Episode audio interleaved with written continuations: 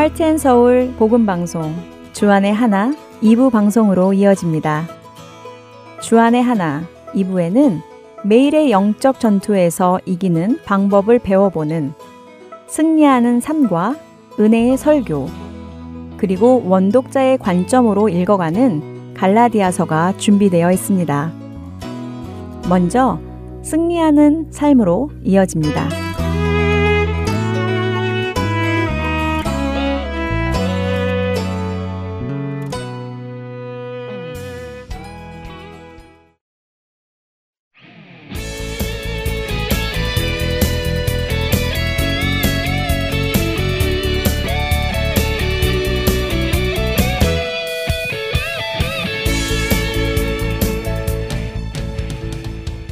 애청자 여러분 안녕하세요. 승리하는 삶 진행의 민경훈입니다. 우리가 누군가를 존경하게 되고 우러러 보게 되는 것은 아마 그 누군가가 내가 하지 못하는 일을 했거나 나에게 없는 그 무언가가 있기 때문이지 않을까 생각하는데요. 우리에게 잘 알려진 애양원 교회 목사님이셨던 손양원 목사님이 저에게 바로 그런 분입니다.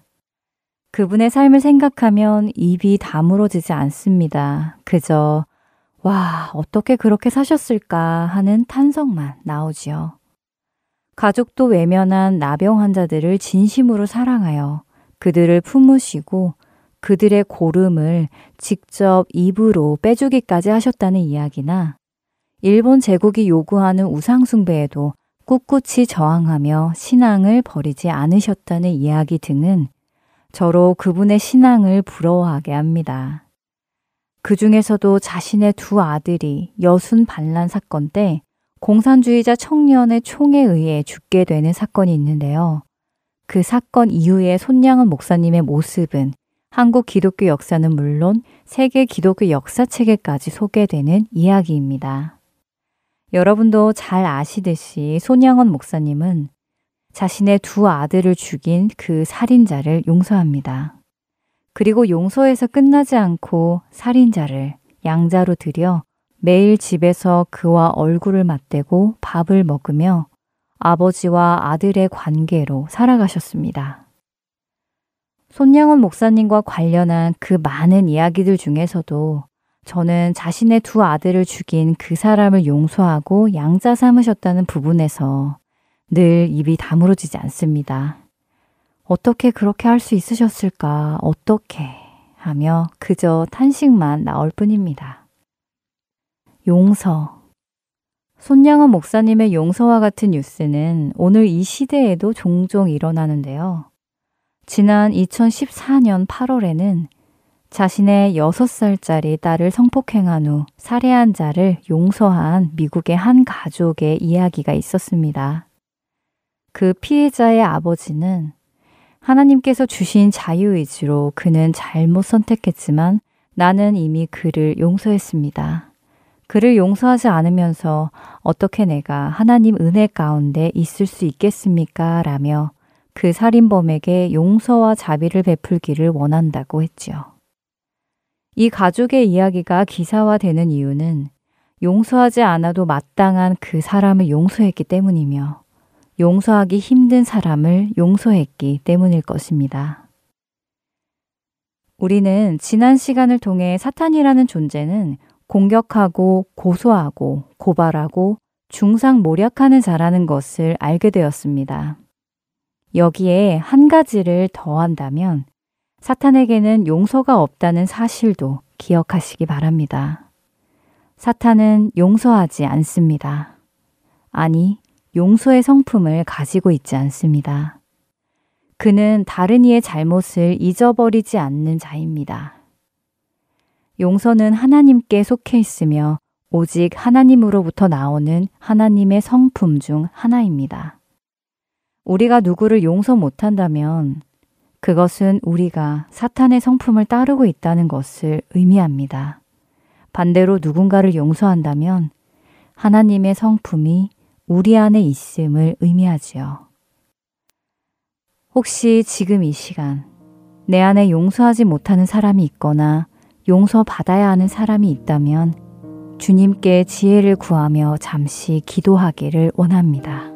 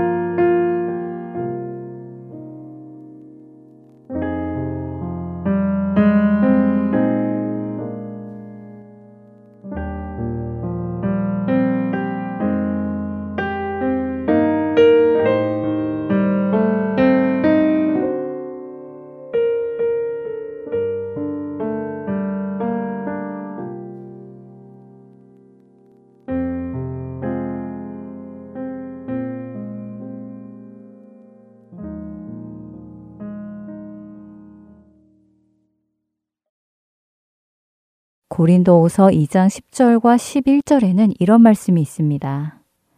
너희가 무슨 일에든지 누구를 용서하면 나도 그리하고 내가 만일 용서한 일이 있으면 용서한 그것은 너희를 위하여 그리스도 앞에서 한 것이니 이는 우리로 사탄에게 속지 않게 하려 함이라.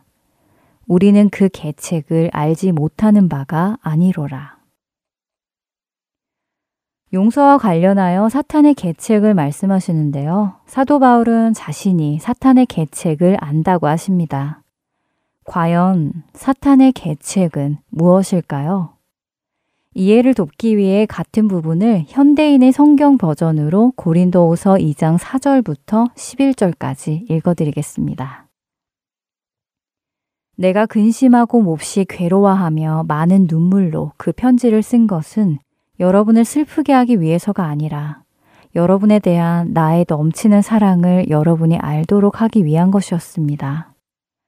누가 문제를 일으켰다면 그는 나를 슬프게 한 것이 아니라 어떤 면에서는 여러분 모두를 슬프게 한 것입니다. 너무 지나친 말이 될까봐 이 정도로 말합니다. 많은 사람들이 이미 가한 그 벌로도 그에게는 충분합니다.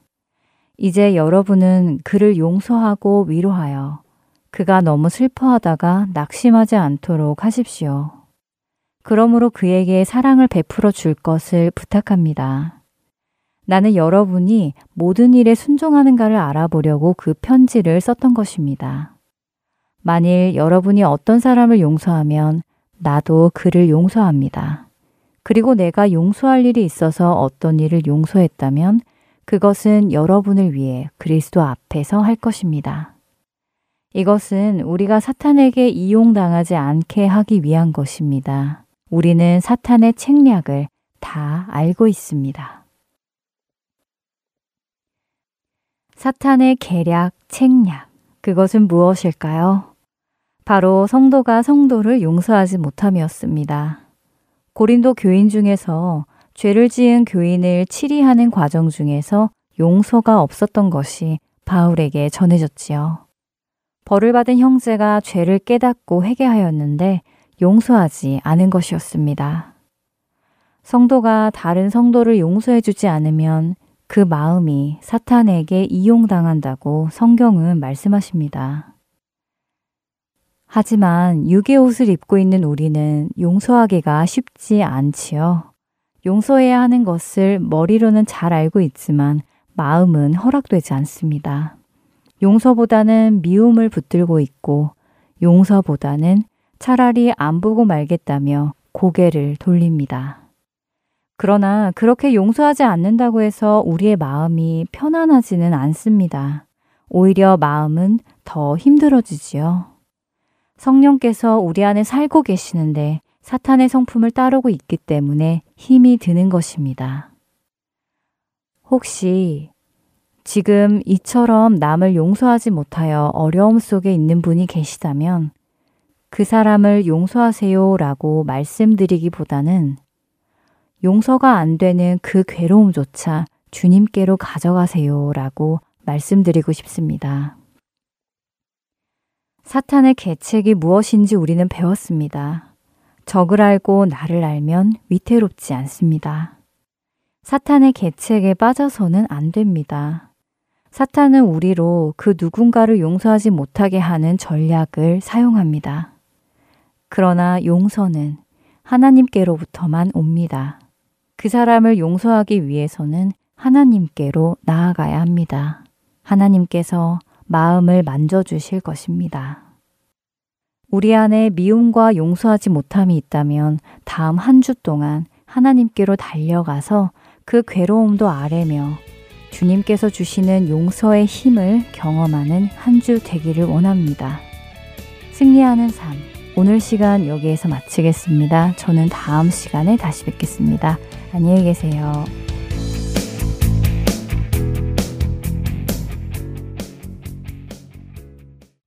너 예수께 조용히 나가 내 모든 짐 내려놓고 주 십자가 사랑을 믿어 죄 사함을 너 받으라.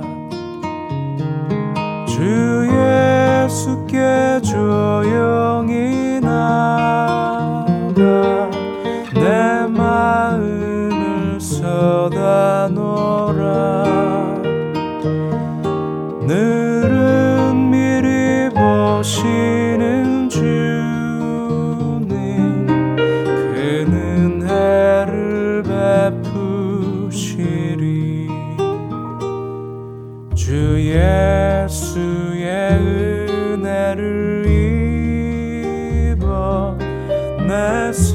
슬픔이 없어지리.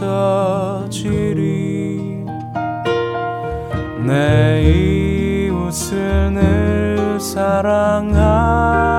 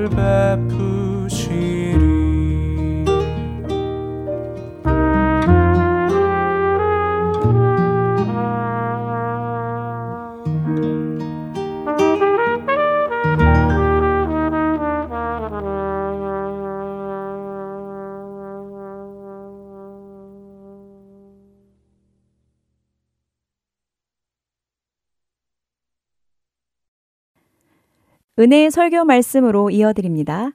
오늘 설교 말씀은 서울 주님의 십자가 교회 서정곤 목사님께서 다니엘서 1장 1절에서 21절까지의 말씀을 본문으로 뜻을 정한 인생이라는 제목의 말씀 전해 주십니다. 은혜의 시간 되시길 바랍니다.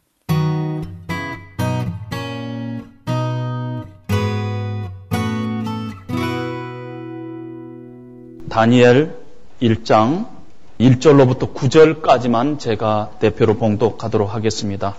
구약 성경 1231면입니다.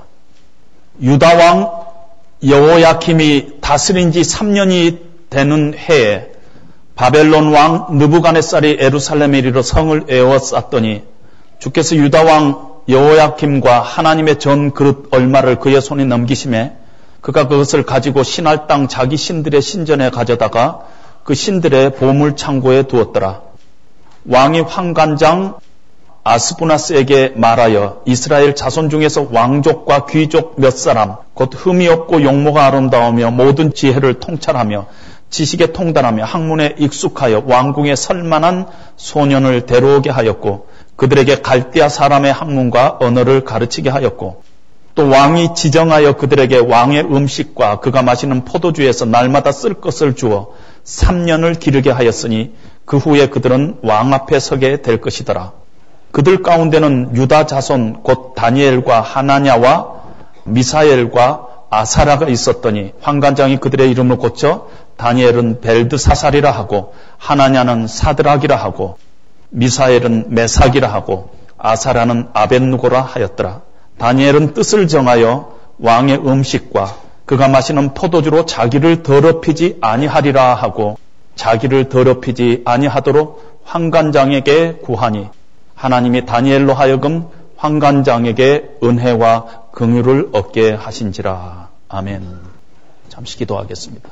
하나님 아버지 2600년 전 먼 바벨론 땅에서 일어났던 이 사건이 하나님께서 성경에 기록했을 때는 오늘을 사는 우리에게 교훈이 되고 또 우리가 이 땅에서 어떻게 살아가야 할지 하나님께서 말씀하시고자 하는 뜻이 있기에 이렇게 성경에 기록하신 줄로 믿습니다. 오늘 이 말씀이 이스라엘의 한 역사의 한 페이지가 아니라 나에게 주신 살아계신 하나님의 말씀으로 이 시간에 받고 우리의 삶을 다시 한번 조정하고 마음속에 거룩한 고민이 일어나는 귀한 이 시간 될 수 있도록 하나님 은혜를 베풀어 주시옵소서 예수님 이름으로 기도합니다. 아멘. 한국 사회에 여기저기에서 뿌리 깊은 병폐가 드러나고 있습니다. 그동안에도 못 믿었는데 이제는 정말 믿지 못할 사람들이 정치가들이다 하는 생각을 갖게 하는 일들이 매일매일 벌어지고 있습니다.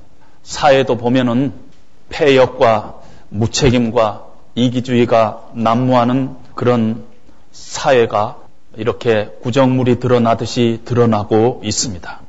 대학에서 학생들을 가르치는 교수님들하고 이 얘기를 해보면은 이미 대학이 학원으로 변화돼 버렸다. 대학교 1학년에 들어온 사람들이 대학 생활이라는 것이 없어지고 취직을 위한 준비가 1학년부터 시작되고 있다. 교육이 무너졌다. 기독교계가 어떤 상태인가 하는 것은 제가 더 이상 여러분들에게 이 얘기하지 않더라도 여러분들이 익히 알고 있습니다. 정말 이 시대가 내동댕이 쳐 있는 시대 속에 우리가 살고 있지 않느냐 하는 그런 생각을 갖게 됩니다. 그러다 보니 한국에서 요즘 이민 가고 싶은 사람들이 많이 생겼어요. 한국을 떠나고 싶다. 그러다 보니까 예수 믿는 사람들도 아주 어려운 가운데 있습니다. 도대체 어떻게 이 세상을 살아갈 것인가? 크리스찬으로서 한국 교회가 이미 바벨론의 포로로 잡혀 있는 이런 상황 가운데서 세속 가치가 교회 안에 지금 침범에 들어오고 기독교 가치관이 무너져가는 이런 세태 속에서 이 땅에서 우리가 어떻게 살 것인가? 그냥 세상도 싫고 사람도 싫고 교회도 싫고 그냥 다 싫다 그러고 살 것인가? 아니면은 하나님께서 이런 상황 가운데서 우리에게 어떤 삶을 살기를 원하신가 하나님의 메시지가 있을 것이다 하는 그런 생각을 하게 됩니다. 그러면서 다니엘이 떠올랐습니다. 다니엘은 2600년 전 유대 나라가 바벨론이라는 세계 초강대국에 망하기 직전에 살았던 인물입니다. 바벨론 왕 느부갓네살이 유다를 침공해 가지고 에루살렘을 포위했습니다. 포위해 가지고 몇 달 동안을 포위하고 그 안에 사람들이 다 굶어 죽게 만들었습니다. 그리고 마지막까지 남아 있는 사람들을 쳐들어가서 잔인하게 백성들을 도륙했습니다. 세 번에 걸쳐서 에루살렘을 침공해 왔는데 제 3차 침공할 때는 왕을 마지막에 잡아가지고 두 눈을 뽑아버리고 그 다음에 개처럼 바벨론까지 끌고 갔습니다. 거기서 바벨론이 얼마인데요? 그 거리를 끌려갔던 그런 처참한 역사의 현장을 목도한 사람입니다. 바벨론은 왕족 아니면 귀족이었을 것입니다. 느부갓네살 왕이 왕족이나 귀족들 중에서 똑똑하니 생긴 젊은 이들을 그 땅에 두지 않았어요. 혹시 나중에라도 무슨 일이 있을까봐 좀 똑똑하다고 생각하는 사람들은 다 끌고 와버렸어요. 바벨론으로 끌고 와가지고 인질로 잡아오게 했습니다. 아마 20세 전 정도의 부모와 생이별하고 이국 땅에서 평생을 살았던 사람입니다. 똑똑해서 인정받아서 바벨론의 상당한 지위에 있기는 했지만은 일평생 적대적인 환경 속에서 국가가 망해버렸어요. 그것도 하나님께서 친히 보호하신다는 나라 유다가 망해버렸어요. 그러한 처절한 역사의 현실 속에서 정신적으로 고통받고 또 고독 속에서 수많은 그 상실감 속에서 살았던 사람이 다니엘입니다. 다니엘이 겪었던 그 사회가 우리가 지금 겪고 있는 이 시대보다도 더 엄청나게 힘들었던 시대일 것입니다. 그런 시대 속에서 다니엘은 무엇을 붙잡고 살았는가? 다니엘이 어떻게 하나님의 쓰임 받는 자로 살았는가 하는 이야기 전에 도대체 유대 민족이 어떤 생각이 있었기에 다니엘서를 지금 이렇게 성경이 기록하고 있는가? 자기 나라가 처참하게 망하고 도륙을 당하고 수치를 당하고 하나님을 예배할 때 쓰던 성전의 기물들이 이방인에 의해서 탈취되어서 바벨론의 이방신의 신전 앞에 들여지고 있는 그런 사실들 뿐만 아니라 다니엘에 관해서도 이방 나라에 끌려가 가지고 그 나라 왕을 섬기는 사람인데 그 나라에서는 출세했을까는 모르지만은 이름까지 바꿔가면서 적국의 왕의 신복이 되어 있는 이 다니엘을 왜 성경에 기록하고 있는가? 우리나라 일제시대로 보면은 일본에 가가지고 일본 왕궁에서 자기 이름 바꾸고 왕을 섬기던 어떻게 보면 매국노 중에 매국노인데 그냥 역사 속에서 확 지워버려야 마땅한 그런 인물인데 그런 다니엘을 믿음의 선진으로 의인으로 기록하고 있는 이 이스라엘 유대 민족의 생각은 도대체 어디에 있는가? 다니엘서 기자는 역사에 대해서 일반적인 생각과 다른 관점을 갖고 있습니다. 역사는 우리가 보는 세상의 역사가 있지만 하나님의 역사가 있다는 것입니다. 세상의 역사는 눈에 보이는 사건이에요. 누가 언제 무엇을 했다 이런 것들을 기록하고 있는 것이지만은 그래서 에루살렘이 무너지고 성전이 무너지고 백성들이 도륙을 당하고 하는 그러한 사건들을 기록하고 있지만은 그 이면에 하나님의 역사라는 게 있다는 것을 우리에게 보여주고 있습니다.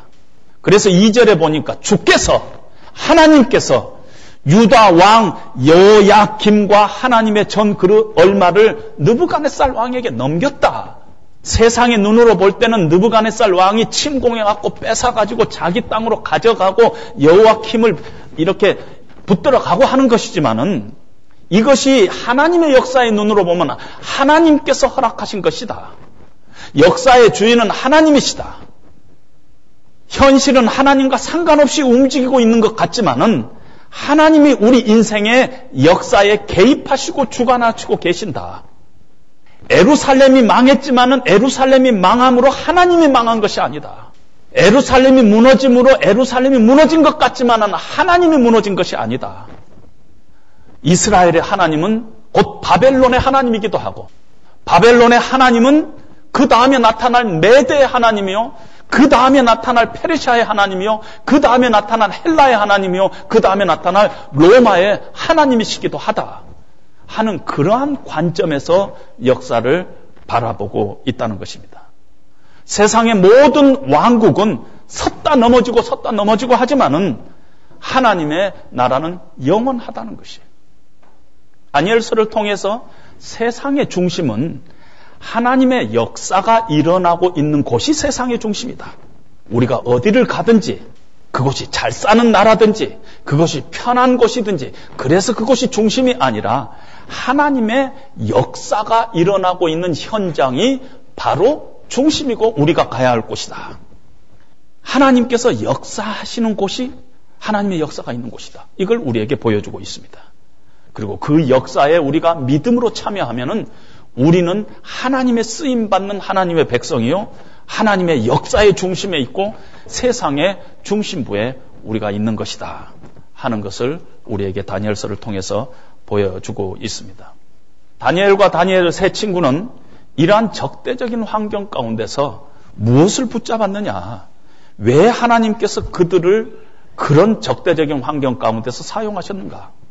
정말 자포자기 할 수밖에 없는 그런 환경, 암담하고 답답한 그 시대 속에서 제대로 되는 일 하나도 없는 그 시대 속에서 시종일관 자기 자신을 지키면서 하나님의 역사의 경륜 속에 중심부에 서서 크게 쓰임을 받는 그래서 믿음의 선진으로 기록되고 성경 속에 의인으로 기록되는 그 다니엘의 다니엘은 무엇을 붙잡고 살았는가? 첫 번째로는요. 다니엘을 이렇게 보면은 어떤 환경 가운데서도 하나님의 언약의 끈을 놓치지 않았어요. 어떤 환경 가운데서도 하나님의 언약의 끈을 놓치지 않았어요. 물론 신학적으로는 하나님께서 언약의 끈을 붙들고 놓지 않으셨어요. 다니엘의 세 친구 하나냐와 미사엘과 아사랴도 하나냐라는 뜻은 하나님이 은혜 주신다 그런 뜻이에요. 그런데 그 이름을 사드락으로 바꿨어요. 사드아크예요. 사드악. 아크 신의 명령대로 산다는 것입니다. 아크라는 신. 미사엘은 하나님과 같은 분이 어디에 있으랴 그런 뜻인데 메삭으로 바꿨어요. 메삭은 메사아크, 아크 신과 같은 신이 세상에 어디 있으랴. 아사랴는 하나님이 나의 도움이시다 그런 뜻인데 아벤누고는 누고 신의 종 이런 뜻으로 이름이 바뀌었어요.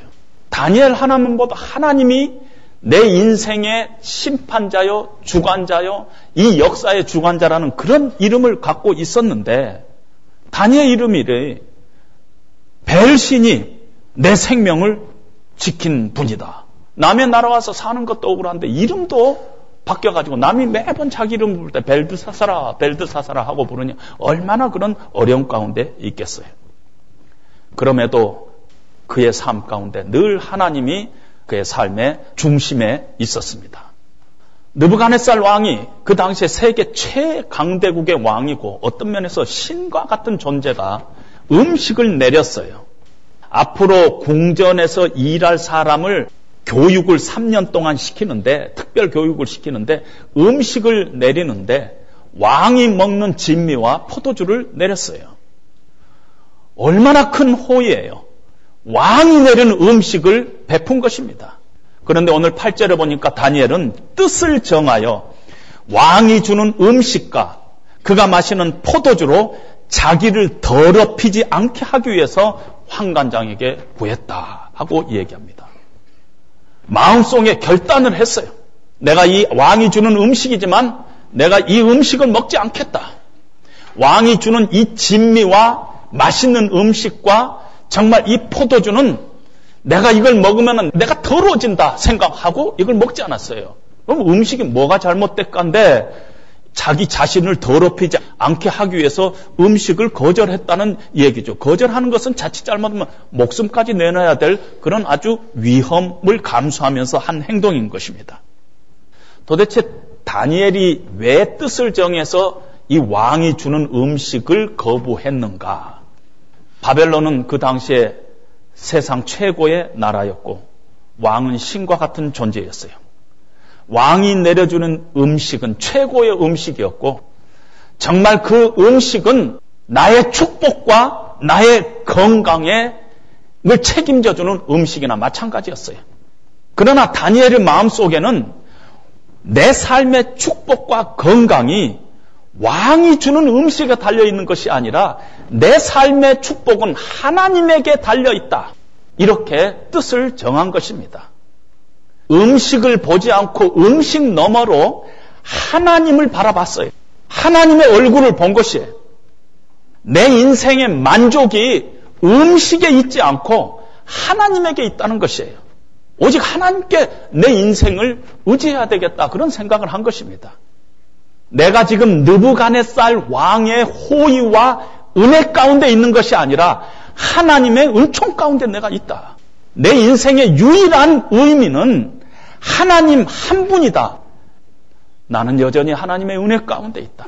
하나님의 언약 가운데 있는 하나님의 백성이다 하는 것을 늘 마음속에 지키면서 그를 지키기 위해서 뜻을 정해서 자기를 더럽히지 않게 자기 심령을 더럽히지 않기 위해서 황관장에게 구했습니다. 다니엘의 마음속에는 내가 하나님의 백성이다. 하나님의 은총 가운데 내가 있다. 이 역사의 중간자는 여전히 하나님이시다. 하나님과의 언약 관계에 절대적인 가치를 부여했습니다. 지금도 하나님께서 이 역사를 사용하고 계신다. 이렇게 믿고 자기 자신을 어, 지켰던 것을 봅니다. 거룩한 백성에게는 할 것과 하지 말아야 할 것이 있어요, 우리에게. 세상 사람들이 다 한다고 우리가 다 할 수 있는 것은 아니라는 것입니다. 하나님만 의지하는데 방해가 되는 것이면은 우리도 거부할 수 있어야 된다는 것이에요. 그래서 우리가 세상 사람들이 하는 거다 하면서 살 수 없는 그런 우리에게 그것이 죄가 아님에도 우리가 거부하는 그런 것들이 우리 가운데 있을 수 있다는 것입니다. 다니엘은 이렇게 하나님을 내가 전적으로 의지하는데 방해가 되는 것이다 생각하는 것이 있었어요. 그래서 그것을 뜻을 정하고 거부했던 것을 우리는 봅니다. 두 번째로 다니엘의 주변에 영적으로 뜻을 같이 하는 동지들이 있었어요. 친구들이 있었어요. 그 친구들은 하나님 말씀 안에서 친구예요. 하나님의 은혜 앞에서 친구예요. 그래서 서로가 서로를 도전하고 서로가 서로를 하나님의 경륜 가운데서 뜻을 같이 하고 잘못된 거 있으면 서로가 회개하고 그런 영적인 그런 모임이 있었어요. 만약에 여러분들이 어떤 영적인 모임을 가졌는데 그 영적인 모임의 그 중심에 하나님이 있지 않고 늘 그 모일 때마다 하나님의 은혜를 나누고 하나님의 그 정의를 우리가 참 실천해야 되겠다. 그런 어떤 갈급함을 가지고 서로 나누고 그런 것들이 아니고 영적으로 모였는데 늘 세상적으로만 이렇게 이야기하고 그렇다면은 아, 그걸 좀 정리할 필요가 있습니다. 하나님의 은혜와 하나님의 정의를 서로 나누는 것이 아니라 서로 서로 마사지 해주는 모임이 있다는 것이에요. 그럼 과감하게 정리해야 될 필요가 있다는 것입니다. 이분 목사들 간에서도. 다니엘의 세 친구는 영적으로 뜻을 같이 한 모임들이었어요. 오늘 1장 이후에 2장에 보면은 느부갓네살 왕이 꿈을 꾸는데 꿈을 꾸고 나서 아주 마음이 고민이 막 생겨서 번민이 생겼어요. 아주 꿈 때문에 잠이 안 오는 것이에요. 그래서 주변에 있는 그 부하들을 다 불러가지고 꿈을 해석하라 그랬어요. 그런데 꿈을 해석하는데 어떻게 해서 내가 무슨 꿈을 꾸었는가 첫 번째 맞추고 그 다음에 그 내가 무슨 꿈을 꾸었는가에 대한 해석을 하라는 것이에요. 여러분 이게 말이 안 되는 일이지 않아요? 무슨 꿈을 꾸었는지는 알려주고 그 다음에 해석을 해야지 되는 것이지. 왕이 무슨 꿈을 꾸었는가부터 알아맞히라는 것이에요. 그러니까 왕의 신하들이 와가지고 왕이요 그건 불가능합니다. 그건 오직 신들만 하는 일이지 어떻게 인간이 그런 일을 할 수 있겠습니까? 하고 이 얘기를 합니다. 그럴 때 느부갓네살 왕이 단호하게 너가 못 맞추면 다 죽인다는 것이에요. 여태까지 너가 지혜 있는 척 했는데 내가 무슨 꿈을 꿨는가도 모르는 놈들 같으면 이게 지혜 있는 놈들이 아니라는 거 다 죽이겠다는 것이에요. 다니엘서 2장 13절에 그렇게 얘기하고 있습니다. 그때 다니엘이 2장 18절에 보니까 이에 다니엘이 자기 집으로 돌아가서 그 친구 하나냐와 미사엘과 아사라에게 그 일을 알리고 하늘에 계신 하나님이 이 은밀한 일에 대하여 불쌍히 여기사 다니엘과 친구들이 바벨론의 다른 지혜자들과 함께 죽임을 당하지 않게 하시기를 그들로 하여금 구하게 하니라. 기도 요청을 한 것입니다. 여러분들 인생 가운데 그런 친구들을 만나야 합니다. 교회 안에서 함께 교회 여러 사역을 하면서 함께 K그룹을 하면서 함께 기도 모임을 하면서 함께 독서 모임을 하면서 여러 모양으로 우리가 함께 일을 하는 많은 모임들 가운데서 정말 영적으로 뜻을 같이 할 수 있는 동역자를 여러분들이 반드시 찾아야 합니다. 그렇지 않으면 신앙생활 제대로 할 수 없다는 것입니다. 세 번째로 다니엘은 자신이 하나님께 쓰임 받는 도구임을 스스로 인식했어요. 늘 내가 하나님의 도구다. 하나님께서 나를 통해서 하나님의 일을 지금 행하시고 계신다 하는 그런 의식을 늘 갖고 있었습니다. 나는 하나님의 도구다. 나는 하나님의 것이다. 그래서 내 마음이 더럽혀지지 않겠다고 뜻을 정한 이유도 그것이에요. 내가 하나님의 도구고 내가 하나님의 것이기 때문에 함부로 살 수 없다. 이 장에 보면은 엄청난 위기의 순간에 왕에게 다니엘이 가서 왕이 꾼 꿈도 이야기하고 그 꿈도 해석을 해 줍니다. 느부갓네살 왕이 너무 깜짝 놀랐어요. 이건 상상할 수 없는 일이 벌어졌어요. 이 세상에 이런 놈이 어디가 있느냐? 아니 이렇게 이렇게 똑똑하고 이렇게 지혜로운 사람이 세상에 어디가 있느냐? 아니 자기가 꿈 꿈까지 알아맞히고 그 꿈을 해석까지 하니까 얼마나 특별한 사람입니까? 2장 29절에 내게 이 은밀한 것을 나타내시는 이가 내게 이 은밀한 것을 나타내심은 내 지혜가 모든 사람보다 낫기 때문이 아니라 오직 그 해석을 왕에게 알려서 왕이 마음으로 생각하는 것을 왕에게 알려주려 하십니다. 내가 똑똑하고 내가 지혜로워서 그런 게 아닙니다, 왕이시여. 내가 믿는 하나님께서 알려주신 것입니다. 내가 남보다 지혜로워서 이를 왕께 알려주시는 것이 아닙니다. 내가 믿는 하나님께서 이 꿈을 나에게 알려주시고 이 꿈의 해석을 왕에게 말하라. 그렇게 해서 알려주시는 것입니다. 저는 하나님의 도구입니다. 하나님이 아니면은 나는 아무것도 아닙니다. 하는 그런 고백을 하고 있습니다. 다니엘은 매일매일 남들이 자기를 부를 때 벨드 사살이라고 불렀어요. 남들이 아무리 벨드 사살이라고 부르든지 그 마음은 늘 나는 다니엘이다. 나는 다니엘이다. 그렇게 생각을 했습니다. 내 이름이 의미하는 대로 이 역사의 주관자는 하나님이시고 내 인생의 판단자도 하나님이시다. 나는 다니엘이다. 하고 늘 생각을 했습니다. 그래서 다니엘 8장 1절에 보면은 나 다니엘에게 8장 15절에 보면은 나 다니엘이 9장 2절에도 보면은 나 다니엘이 이렇게 자기 자신을 늘 다니엘로 인식을 했습니다. 자기 자신이 하나님의 쓰임 받은 도구다. 세상이 나를 어떻게 보느냐에 상관없이 하나님 앞에서 내가 어떤 자인가, 내가 누구인가 거기에 늘 초점을 맞췄던 것을 볼 수가 있습니다. 우리는 다니엘의 일생을 통해서 정말 크리스찬들이 어떻게 이 암울하고 폐역한 불신의 시대에 어, 믿음으로 살아갈까 하는 해답을 우리가 얻을 수가 있습니다. 내가 지금 무슨 일을 하고 있는가? 내가 지금 어디에 있는가가 아니라 내가 지금 어떻게 살고 있는가가 중요하다는 것입니다.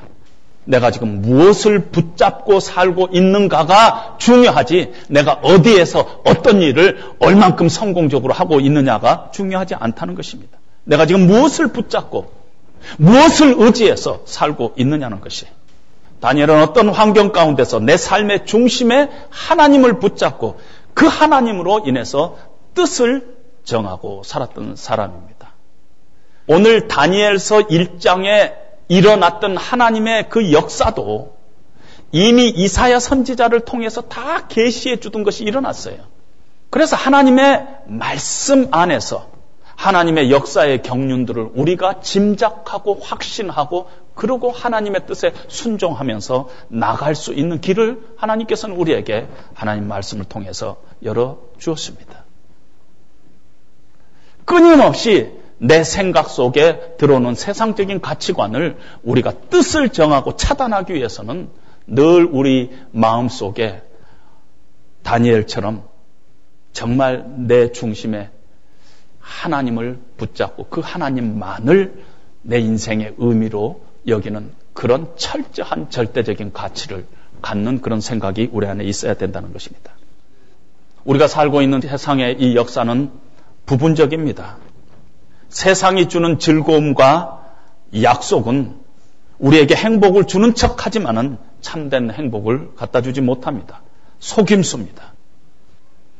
다니엘 이름처럼 하나님이 우리 역사의 심판자고 우리의 삶의 주관자요 심판자예요. 우리가 하나님 앞에 설 날이 올 것입니다. 따라서 하나님 안에서 우리가 뜻을 정하고 무슨 일이 하나님께서 기뻐하시는가 늘 현재에 하나님이 기뻐하시는 일이 무엇인가 고민하면서 우리가 선택하고 달려가야 할 줄로 압니다. 어떠한 상황 가운데서라도 우리가 낙심하지 말고 절망하지 말고 하나님 안에서 뜻을 정하고 믿음으로 우리는 행동해야 될 줄로 압니다. 말씀과 성령 안에서 우리가 하나님의 은혜 가운데 있을 때 하나님과 깊은 사귐과 하나님 안에 우리가 절대적인 가치를 두고 있을 때 우리도 모르는 사이에 다니엘처럼 살아갈 수 있는 것이지 그렇지 않고 말씀 멀리 떨어져 있고 기도에 멀리 떨어져 있고 하나님의 은혜에 멀리 떨어져 있고 우리가 아무리 애써도 다니엘처럼 우리가 뜻을 정하고 살 수 있지 않다는 것입니다. 따라서 우리는 늘 주님의 은혜를 사모하고 말씀 안에서 예수님과 교제하고 기도 가운데서 하나님의 말씀에 확신을 갖고 하는 것들이 우리 가운데 필요합니다. 우리는 하나님의 은혜로 구원받았습니다. 그러나 우리 삶에 역사하시는 하나님의 은혜는 반드시 하나님의 의를 갈망하게 돼 있어요. 정말 우리 삶에 역사하시는 진정한 하나님의 은혜는 우리로 하여금 하나님의 의에 대해서 갈망하게 만들고 우리 자신이 그 의를 실행하기에 얼마나 부족한 존재인가를 하나님 앞에 내려놓고 하나님의 은혜를 사모하고 하나님의 능력을 사모하고 하나님의 꿈을 붙잡은 그런 우리 가운데 고민과 애씀과 회개가 있어야 된다는 것입니다. 그런 결단들이 저와 여러분들에게 다시 한번 이 시대에 일어나시기를 주님의 이름으로 축원드립니다.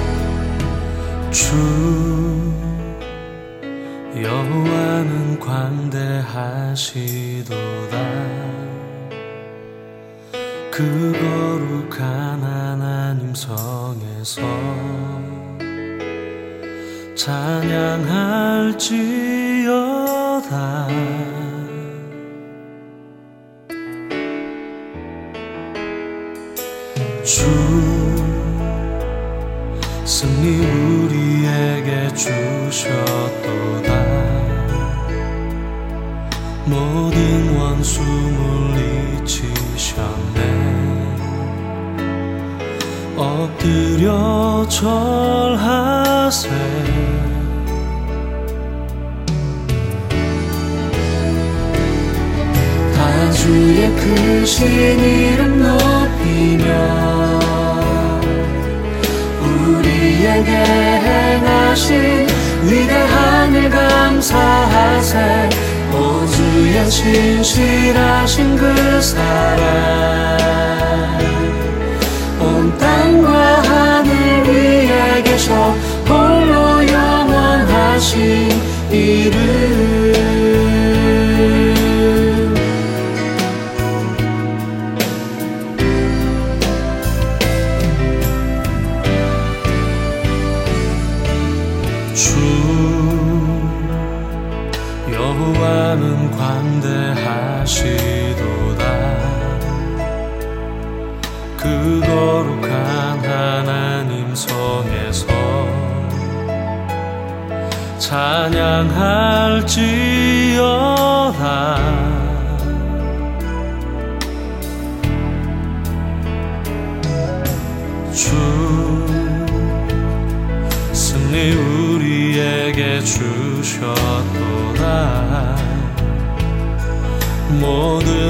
원수 물리치셨네. 엎드려 절하세.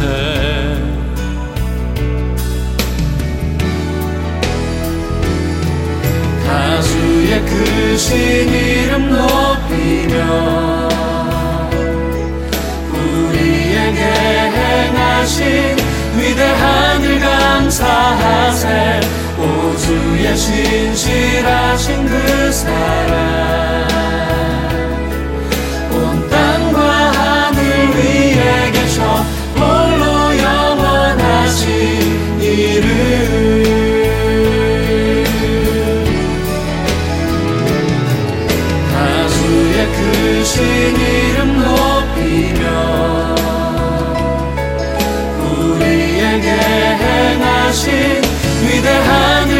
감사하세. 오주의 신실하신 그 사랑. 온 땅과 하늘 위에 계셔. 홀로 영원하신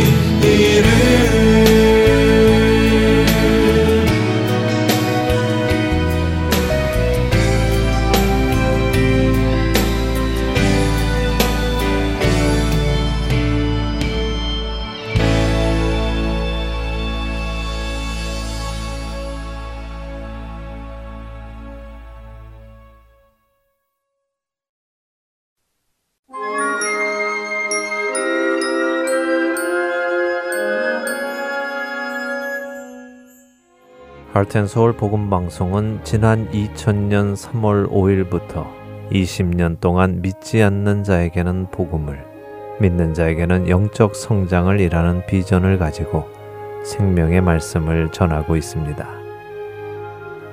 이 귀한 사역은 여러분의 기도와 후원으로 이루어집니다. 앞으로 더 많은 곳에 그리고 더 다양한 언어로 예수님의 생명을 전할 수 있도록 여러분들의 기도와 후원 그리고 동역을 부탁드립니다.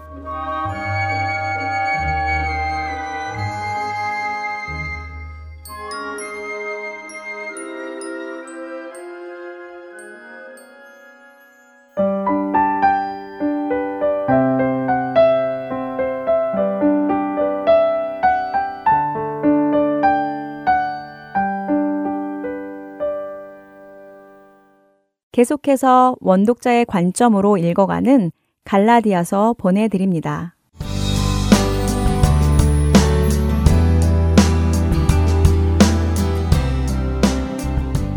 하렌 서울 복음방송 청취자 여러분 안녕하세요. 원 독자의 관점으로 읽는 갈라디아서 성경 공부의 최순환 목사입니다.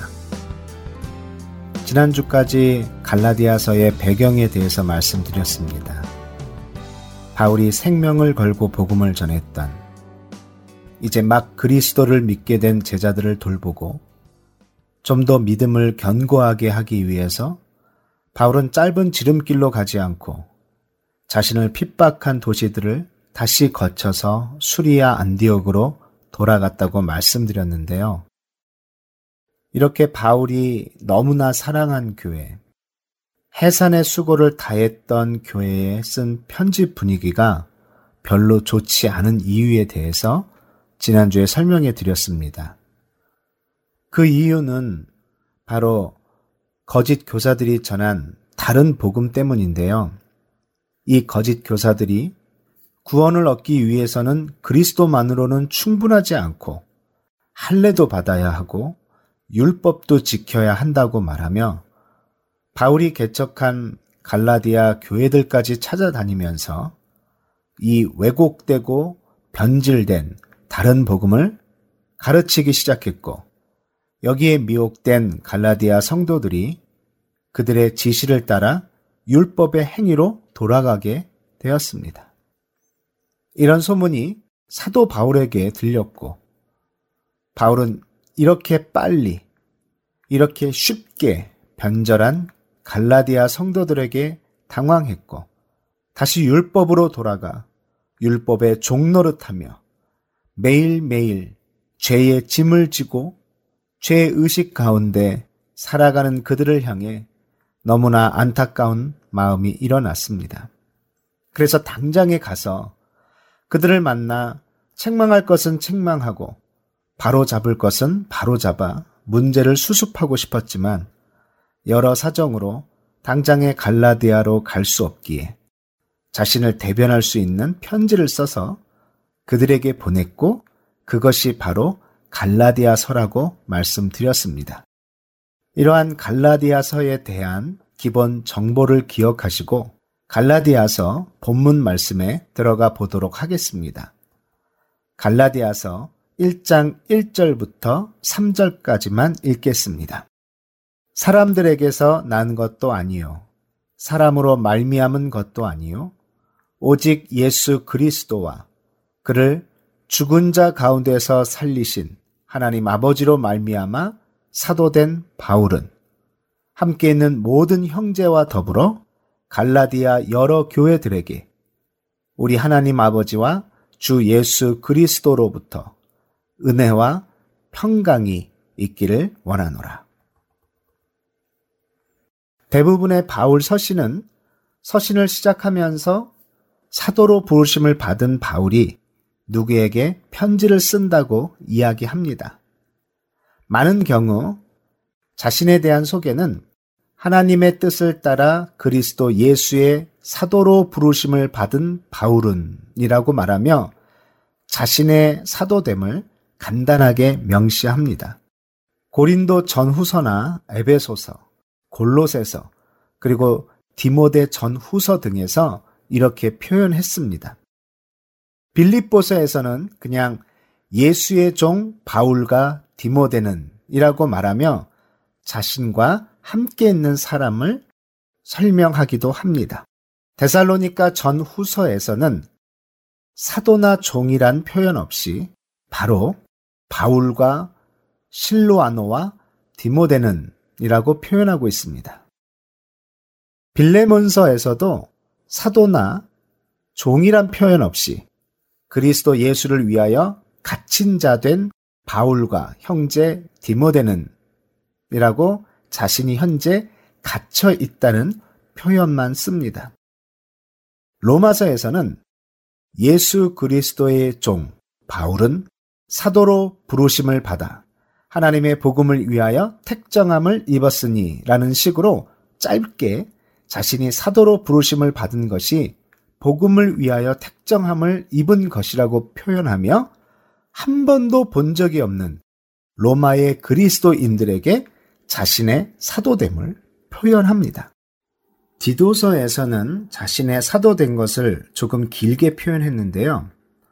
하나님의 종이요 예수 그리스도의 사도인나 바울이 사도된 것은 하나님이 택하신 자들의 믿음과 경건함에 속한 진리의 지식과 영생의 소망을 위함이라 라고 말하며 자신의 사도성보다는 사도로 부르심을 받은 이유에 대해서 설명을 합니다.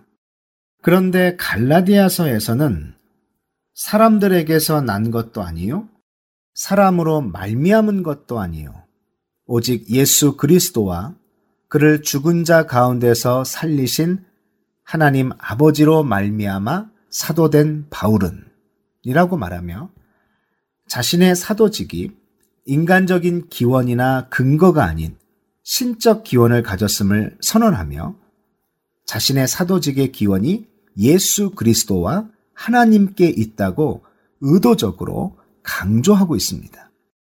한국어 성경과 달리 헬라어 원문에는 1절의 시작을 파울로스 아포스톨로스로 시작하면서 바울과 사도라는 단어가 가장 먼저 나옵니다. 헬라어는 특히 강조하고자 하는 단어를 문장의 서두나 말미에 배치하는데요. 여기서 바울이 가장 강조하고 싶은 것은 바로 자신이 사도라는 사실임을 알 수 있습니다. 그 이유는 지난주에도 말씀드렸다시피 거짓 교사들이 바울의 사도로서의 정당성을 공격해서 바울을 신뢰할 수 없는 사람으로 만드는 작업을 했기 때문입니다. 바울의 사도직이 검증되지 않았고 문제가 있다는 식으로 이야기함으로 인해 바울이 전한 복음의 진리성과 권위를 의심받게 했던 것입니다. 지금 거짓 교사들이 바울의 사도직에 대한 의심을 갖게 하는 근거는 바울의 과거 때문입니다. 회심 전 바울은 같은 나이 또래의 그 어떤 유대인들보다 유대교를 신봉하는 데 앞장섰고 하나님의 교회를 박해하고 없애버리려고 했던 사람입니다. 그리고 회심 후에도 아라비아로 가서 한동안 있다가 고향 다소로 돌아가 머물렀고 사역은 수리아 안디옥에서 했기에 예루살렘에 있는 사도들과는 많은 교제를 나누지 못했습니다. 이렇게 예수님과도 직접적인 연관은 커녕 그리스도인들을 박해했던 사람으로서 정통 제자들과도 관계가 없는 바울의 사도성을 의심할 수밖에 없다고 거짓 교사들은 주장한 것입니다. 바울의 사도직이 의심을 받으면 바울이 전한 복음도 의심을 받고 사람들은 그가 전한 복음도 거부할 수 있을 것입니다. 그래서 바울은 자신의 사도직을 적극적으로 변호해야 했습니다. 2절 말씀을 보시면 함께 있는 모든 형제와 더불어 갈라디아 여러 교회들에게 라고 말하며 바울이 지금 형제들과 함께 있다고 표현합니다. 이 형제들이 누군지는 정확히 알 수 없습니다. 그리고 별로 중요하지 않습니다. 만일 중요했다면 바울이 분명히 이야기했을 겁니다. 대부분 서신서에서 바울은 자신이 누구와 함께 있다는 것을 밝혀왔습니다. 그런데 여기서는 밝히지 않습니다. 별로 중요하지 않아서 밝히지 않은 것입니다. 여기서 중요한 것은 바울이 거짓 교사들로 인해 갈라디아 성도들에게 사도직을 의심받고 있었고 그가 전한 복음마저 왜곡되고 변질된 위험에 처해 있지만 바울은 자신의 사도직이 열두 제자나 예루살렘 교회 혹은 안디옥 교회 같은 사람들의 집단에 의해 임명된 것이 아니라 오로지 예수 그리스도와 하나님에 의해 비롯되었음을 밝히고 이 사실에 자신을 지지하는 형제들과 함께 있음을 표현하고 있는 것입니다. 그리고 바울은 계속 1, 2장에서 자신의 개인적인 간증과 함께 예루살렘에서 사도들을 만난 이야기, 야고보와 베드로와 요한과 친교의 악수를 한 이야기, 그리고 베드로를 공개적으로 책망할 수밖에 없었던 이야기들을 함으로 인해 자신에 대한 거짓된 소문의 진상을 밝히고 있습니다. 저는 바울의 사도직이 신적 기원이냐 인간적 기원이냐를 떠나서 개인적으로는 바울이 이 갈라디아 성도들에게 편지를 보내는 것만으로 바울이 사도로서의 덕목이 충분하다고 생각합니다.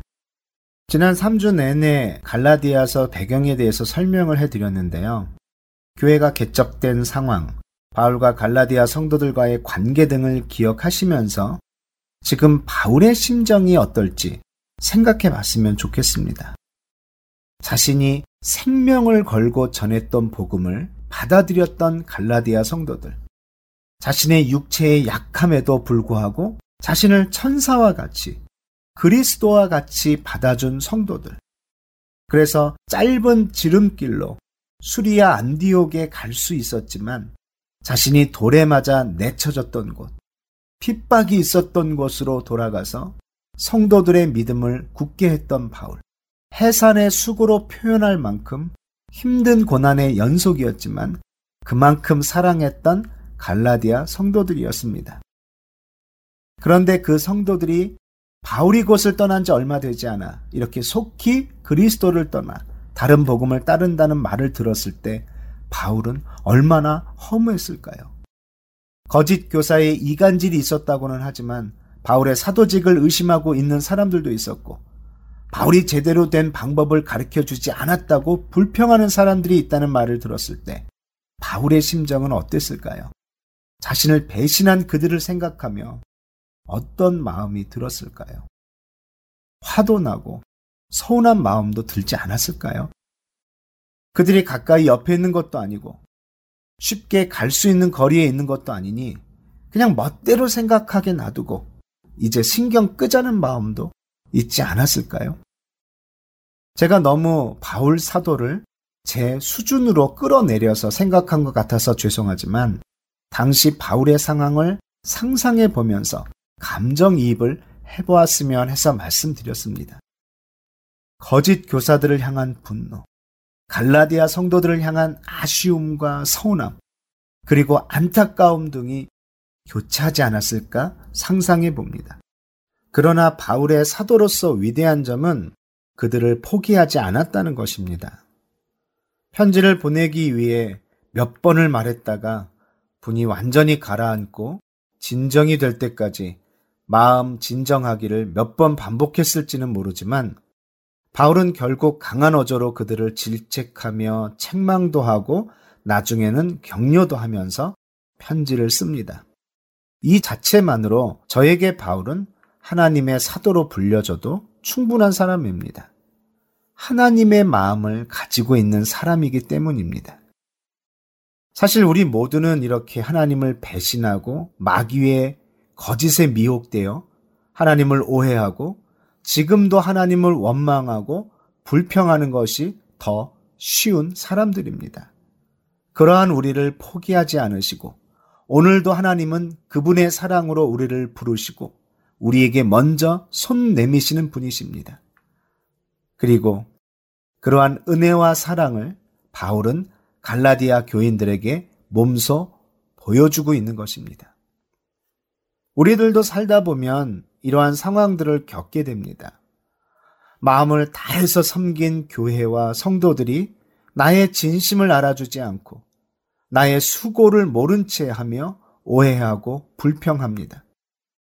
전도하기 위해 열심히 섬겼던 이들이 교회에 대한 부정적인 시각과 인식으로 내 정성을 무시하고 짓밟습니다. 그러면 그들에게 더 이상 정성을 기울이고 그들을 섬기지 않으려는 마음이 듭니다. 이들이 아니라도 섬길 수 있는 곳이 넘쳐나는데 내가 무슨 낙을 보겠다고 여기서 이런 고생을 하냐는 마음이 들 수 있습니다. 이럴 때 우리는 사도 바울의 이 마음을 배워야 합니다. 먼저 손 내미시고 담에색 도상에서 먼저 찾아오신 예수님처럼 사도 바울도 그들에게 다시금 먼저 손 내밉니다. 차근히 자신의 사도성과 자신의 회심을 이야기하면서 그들을 설득해 나갑니다. 그리고 그들이 붙들 것은 오직 복음밖에 없음을, 그리스도밖에 없음을 마음을 다해서 다시금 알려줍니다. 자신의 안타까운 마음을 숨김없이 표현하면서 그들을 향한 애정을 보여줍니다. 하나님이 이들을 향한 뜨거운 사랑과 안타까움을 가지고 계심을 알기에 바울도 그들을 포기할 수 없었습니다. 자신의 과거를 특히 그리스도인들을 박해했던 과거를 언급하는 것이 쉽지만은 않았을 텐데도 그것을 이야기하면서 오히려 자신이 박해하려고 했던 그 복음을 지금 자신이 전하고 있다는 사실이 바로 복음의 능력과 참됨을 증거하고 있는 것임을 역설합니다.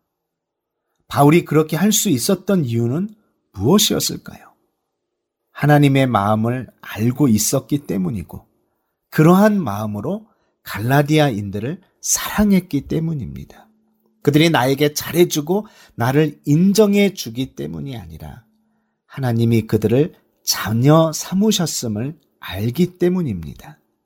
어떤 의미에서 오직 복음 때문에 사도 바울은 그렇게 할 수 있었습니다. 우리도 이러한 복음이 담고 있는 은혜와 사랑을 묵상하면서 사도 바울의 이 자세를 배울 수 있어야 할 것입니다. 다음 시간에 뵙겠습니다. 안녕히 계세요.